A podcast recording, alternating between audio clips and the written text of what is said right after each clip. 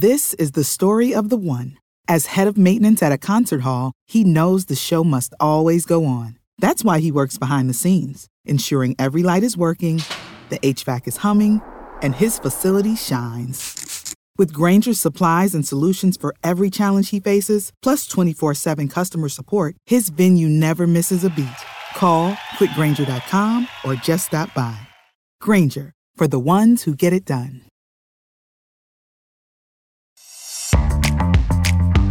Welcome to Your Cases on Hold, a JBJS podcast hosted by Antonia Chen and Andrew Schoenfeld. Here, we discuss the science in each issue of JBJS with an additional dose of entertainment and pop culture. Take us with you in the gym, on the commute, or most certainly, whenever your case is on hold. Welcome back to your The Price is Right. Just kidding. It's another Your Case is on Hold, episode number 38. I am Antonia Chen. I am deputy editor of Adult Reconstruction. And you are? I am uh, Andrew Schoenfeld, deputy editor for Methods School at Astoria Park. and I think when it comes to the Price is Right, we're going to bid $1 across the board because it's just the safest bet to go. If you're yes, playing it safe, though. The actual reimbursement for a total joint knee replacement in the year 2050, according to the articles at hand. So, without further ado, as you can tell, these opinions are our own. They don't reflect JBJS boards, editor, uh, JBJS editorial staff, or the JBJS other editors as well. This is sponsored by JBJS Clinical Classrooms. And don't forget to check out your JBJS swag. Without further ado, we're going to go to top of the pile the Parity Trial, a sea change in musculoskeletal oncology research by our editor in chief, Dr. Mark Swiontkowski. What's new in musculoskeletal infection by Otero et al. This is permanently free. Another, what's important, surgery and aging orthopedic surgeon by Zuckerman, which is also permanently free. What's important, astronomy and leisure by Fisher, which is also permanently free. This sounds like it's something that's completely up your wheelhouse when it comes to astronomy. Um, oh, yeah, what is what? What's your sign? Uh, I'm a Gemini. Gemini horse Chinese zodiac. Oh, nice. And I am a Cancer, so I'm a crab, but I'm actually a chicken or a rooster. But I'm not a rooster, so I'm a hen. So I'm a hen. It's a surf and turf thing. Yeah, it's kind of a good mix, I guess. if you're in the mood for uh, a little Boston and a little bit uh mix of the Midwest, I like it. Management of high energy tibial pilon fractures by Morosky et al. And without further ado, the headlines. Uh, mine is uh, Maternal Risk Factors for Congenital Vertebral Anomalies, a population based study by Raitio and colleagues. This study was done uh, in Finland. Uh, and as we've discussed previously, this type of investigation is really only possible in an integrated, nationalized healthcare system where they can obtain data and survey across generations looking at you know universal factors collecting universal data both from a clinical and social demographic et cetera. So really only in rare circumstances can you get work like this which is why what, what makes this so interesting and exciting. It's a nationwide register based study. It's a case control study looking at vertebral anomalies from identified in live births stillbirths and terminations for fetal anomaly using the finnish register of congenital malformations over the course of two decades from the late 90s to 2016. They looked at five matched controls for each case uh, using same geographic region. And then they analyzed the number of maternal risk factors age, body mass index, parity smoking, history of miscarriage, chronic disease, and prescription drugs dispensed during first trimester. The methodology is incredibly sound really well done from a methodology standpoint. They do have 256 cases diagnosed with congenital vertebral anomalies. And compared to 950 matched controls, they identify a number of important risk factors pregestational diabetes, uh, rheumatoid arthritis, exposure to estrogens, heparins, all had uh, elevated risk of, of quite sizable magnitudes, ranging rather from uh, 5.3 to 22.91 for rheumatoid arthritis in terms of the elevated odds of congenital anomalies. They do have a secondary sensitivity analysis where they did some imputation. And, and then this did show that maternal smoking was also significantly associated. However, they have to do some fun with numbers there and then even after that, there's only a 57% increase in odds as compared to all the other factors in the main analysis that had multiple, you know, sometimes even orders of magnitude elevation in risk. And then when you look at the confidence interval for maternal smoking, it's uh, 1.05 is the lower bound, so really bordering on the null. I'm not sure that you can really invest in the maternal smoking piece. The the other things uh, definitely seem to have very high signal. That said, while it does seem like a fairly large sample, when you get into these types of details, the sample is not actually that large, and and they have a lot of very imprecise measures when you look at the confidence intervals. For example, rheumatoid arthritis has an odds ratio of basically 23, but the 95% confidence interval runs from 2.7 to 196.4. Um, so, you know, super imprecise that way. It can be, you know, kind of like a doubling of the risk to, you know, 196 times the, the, the risk. Both pregestational diabetes and rheumatoid arthritis do seem to be important factors. This is hypothesis generating, it's exploratory, it's readily testable. These these definitely seem to lend themselves to, to test questions, I think.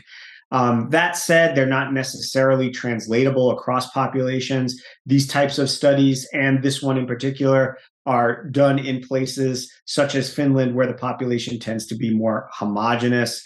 There are known genetic predispositions for these types of congenital vertebral defects. There may be a two hit sort of phenomena with some of these other exposures um, and clinical characteristics.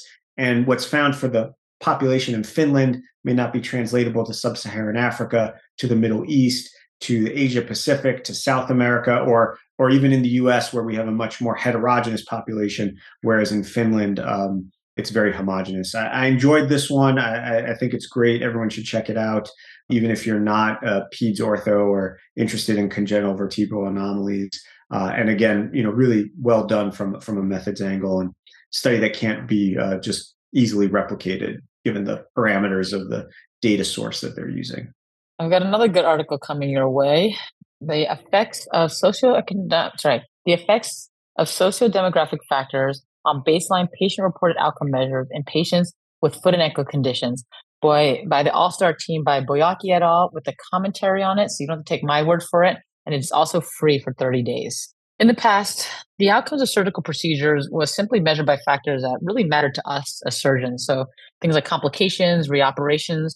And while we still look at those factors, over time we realize it's really important to get the patient's voice. So we want to measure patient reported outcomes and we want to improve our patient reported outcomes in our procedures. So these authors looked at foot and ankle conditions. So they looked over a wide variety of procedures and they really wanted to look at the effect of social demographic factors on patient reported outcomes. And the idea is to mitigate disparities throughout the episode of care. And this study evaluated which patient factors could impact patient reported outcomes in these foot and ankle patients.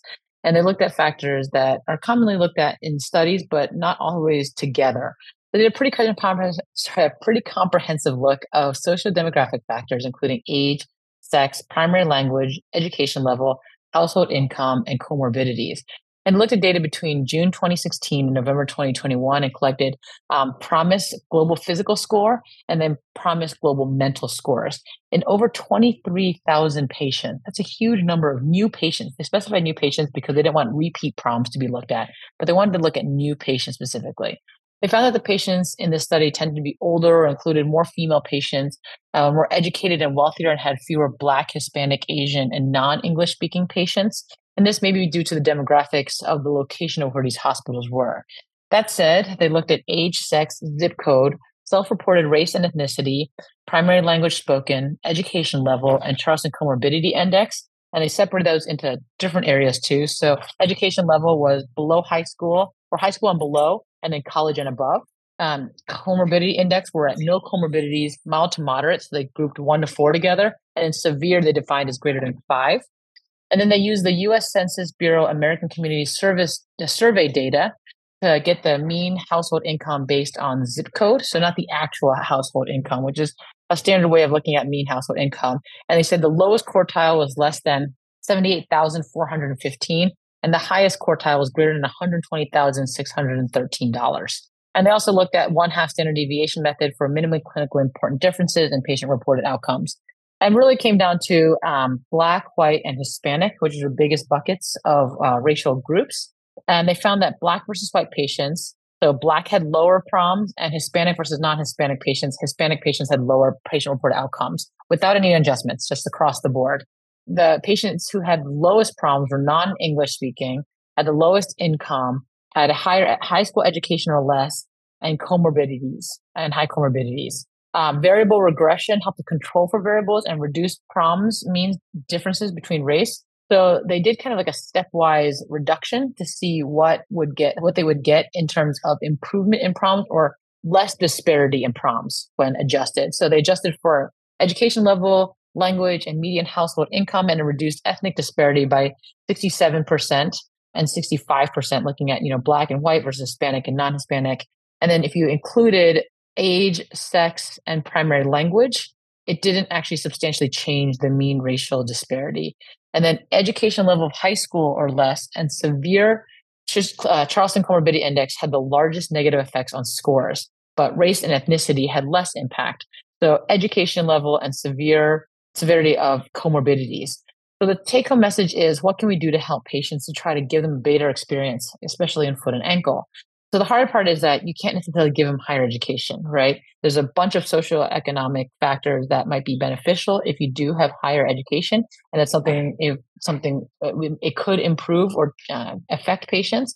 But the idea of improving education from a healthcare standpoint might be really beneficial, right? So you may not be able to increase their high school level of training, but if you really change the way that we improve our education system of delivering health literacy and of you know making health literacy attainable or um, being able to acknowledge by people. So you know they say we should write at an eighth grade level but that's not always the case when it comes to our health literature or that's given to patients. They may not be able to comprehend it. Putting it in different languages might be helpful for our patients um, because our patient report outcomes are not being done in different languages um, being able to provide information in different languages. And potentially by improving education early on you can mitigate the amount of comorbidities that a patient has at the time of uh, treatment so they can do better potentially but you know what can we also do can we you know improve access for patients can we improve transportation for our patients so that we can mitigate these um, patient report outcomes being so desperate uh, so, so, there's a wide gap between different uh, racial and ethnic groups yeah, you know, it's a it's it's a very interesting study. Uh, highlights a number of important uh, parameters. It is cross sectional, of course. There are likely, you know, restricted numbers in some respects, particularly around, you know, socio the the underrepresented socio-demographic groups in whichever way you're looking at that, educational, racial, ethnic, socioeconomic, and then the intersections of those, because this is all coming from one health system in one particular area that's it is academic. Um, so these findings aren't necessarily translational certainly not beyond you know the specific foot and ankle context in which it's being conducted. Um, but very you know interesting work uh, definite food for thought and and uh, nothing to put on hold and and um, yeah definitely worth checking out. On the other hand the next study we're going to look at is looking at unilateral versus bilateral total knee arthroplasty so the study here is complications and safety of simultaneous bilateral total knee arthroplasty, a patient characteristic, characteristic and comorbidity, and comorbidity matched analysis if that's not at, we're definitely looking at patient characteristics here to make it very specific right well remind you know when you're in the checkout aisle at the supermarket like choir headlines or in the uk tatler that's such a great title for for for like a i'm gonna have i'm gonna start a new journal orthopedic tatler It'd be like the onion for orthopedics. I think we have a great idea going on here. Orthopedic Tatler, brought to you by JBJS. I'm not sure JBJS would want to sponsor that, but that's we could do it separate of it. I call it the Journal of Anecdotal Medicine. That's what we could mm-hmm. potentially put there. So you have a lot of that. You have a lot of authors at the Brigham in the Journal of Anecdotal Medicine. in my experience, yes. Simultaneous versus bilateral total knee arthroplasty, in my experience, might be different than this article, but we're talking about this article now by Richardson et al. It is the age old debate. Do both knees at once or do you do them one at a time in a staggered manner? And the study goal here, they said specifically that they wanted to use statistical matching techniques to address pre existing differences between bilateral and unilateral total knee arthroplasty cohorts and obtain statistical power, sorry, adequate statistical power to detect differences in rare complications such as periprosthetic joint infection, venous thromboembolism, and in-hospital death. So they use the Premier Health database looking at unilateral simultaneous bilateral primary elective total knee arthroplasties, which has been done in a lot of different types of studies. This was conducted between 2015 to 2020, and they were randomly divided into five subcohorts per procedure because there were too many patients apparently to put into one large cohort for the matching. And so the simultaneous bilateral total knee patients were exact match without replacement to those who underwent unilateral total knee arthroplasty in a one to six ratio. They were matched by age, sex, race, and all of these comorbidities acute kidney injury, acute blood loss anemia, congestive heart failure, chronic obstructive pulmonary disease, diabetes mellitus, hypertension, obesity, peripheral vascular disease, pulmonary circulation disorders, history of venous thromboembolism, and history of stroke. That is your Tatler big headline article for patient characteristics. All right, but but here, just for one second, just pause for one second here, because all right, we're talking about matching on these characteristics. The characteristics that make you decide whether or not you're going to do a unilateral versus bilateral. Absolutely, they definitely make an impact. These are all of them. This is everything that you consider if you're going to do unilateral. Bilateral. So this is not everything. There's a little bit more that I would add, right? I would say history of uh, myocardial infarction, for example, congestive heart failure. So anything cardiac, I think, is something that'd be more impactful for how I would affect uh, choose patients. Actually, they have congestive heart failure already there. So MI is probably one of the few things I could add to this, but these are all really bad things that would probably keep me from undergoing a bilateral surgery. Any, any. any, any. They're not going to have a surgery. The case will be on hold. It won't be anesthesia's fault this time. It will be the patient's comorbidities for us. This is true. This is true. That's a lot of patient characteristics. So that said, by matching all those, they still actually had 21,000 patients or over 21,000 patients who underwent simultaneous bilateral total knee arthroplasty. And they matched that to 126,264 match patients. So not surprisingly, such simultaneous bilateral total knee arthroplasty were actually younger male and Caucasian. And before matching had lower comorbidities for a bunch of different conditions, such as the ones they listed already, which include acute kidney injury, congestive heart failure, chronic obstructive pulmonary disease, hypertension, a history of venous thromboembolism, and stroke. So those weren't likely to get those surgeries anyway. After matching, the bilateral total knee arthroplasty cohort still wasn't similar, but had different differences and similarities. So they had lower rates of depression, liver disease, psychosis, rheumatoid arthritis, and higher rates of fluid imbalance, chronic peptic ulcer disease, and abnormal weight loss. These patients who had bilateral total knees understandably also had longer length of stay. So when patients were undergoing total knee arthroplasty in a bilateral format, after doing all this matching, they had higher risk of pulmonary embolism, stroke, acute blood loss, anemia, and transfusion. They also had increased risk of respiratory failure, but once confounders were adjusted for, that disappeared.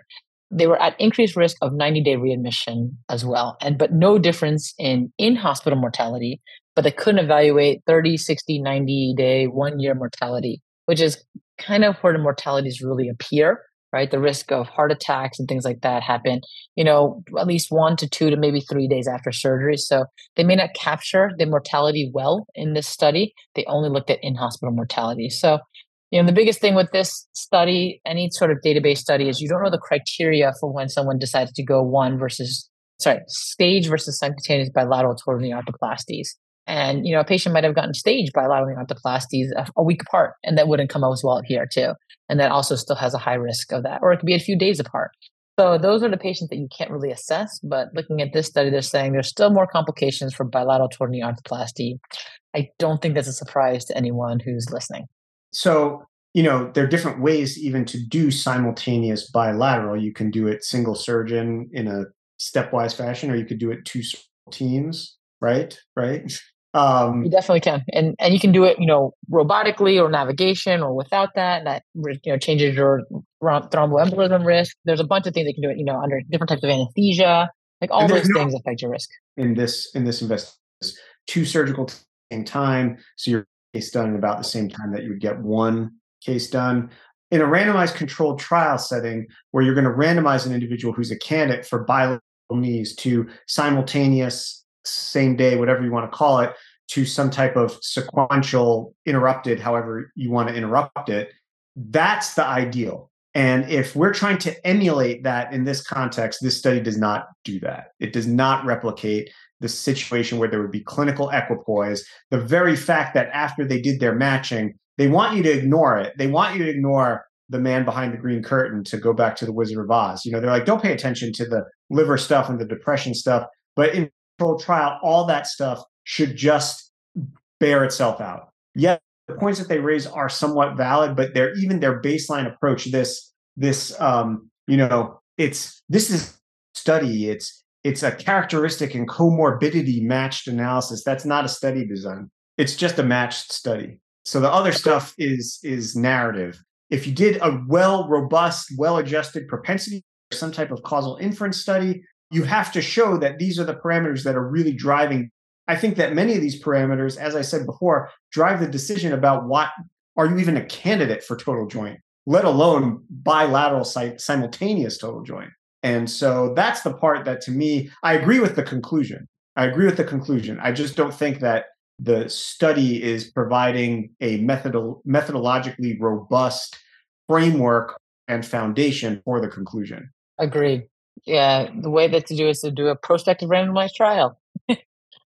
I'm just kidding. I had that, to put that, that in there. to get that in there. Yes. Right. More this work. Actually, the one time. we should do a prospective randomized study. That's that's actually the one time we should do it for sure.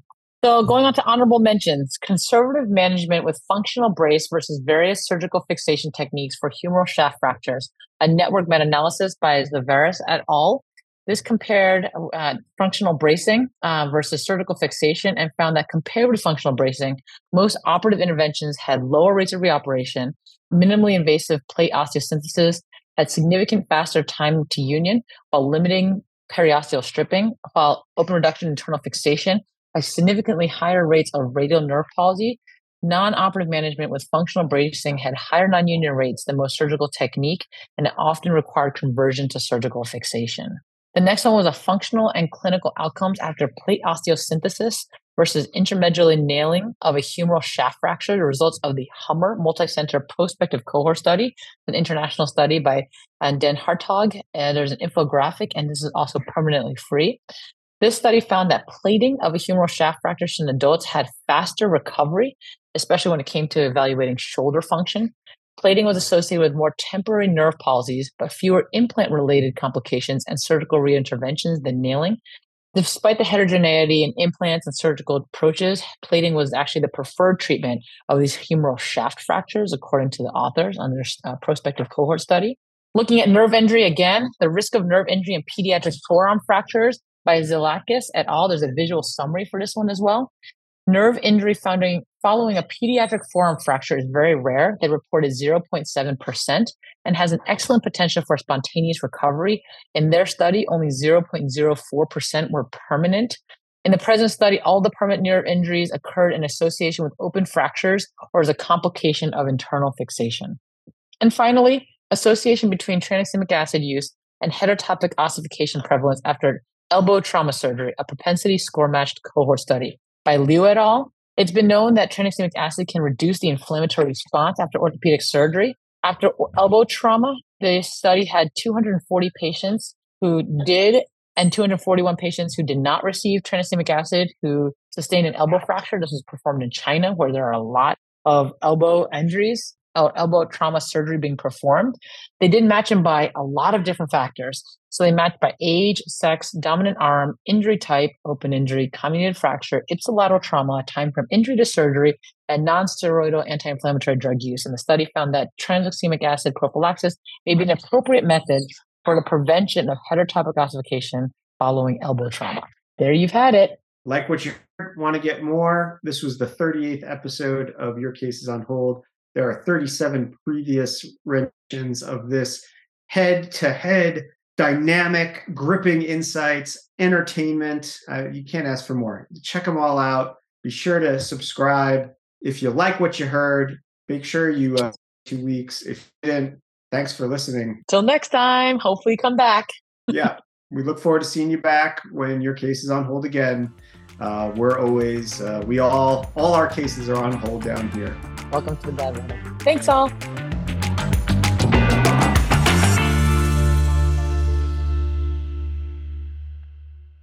This is the story of the one. As head of maintenance at a concert hall, he knows the show must always go on. That's why he works behind the scenes, ensuring every light is working, the HVAC is humming, and his facility shines. With Grainger's supplies and solutions for every challenge he faces, plus 24 7 customer support, his venue never misses a beat. Call quickgranger.com or just stop by. Granger, for the ones who get it done.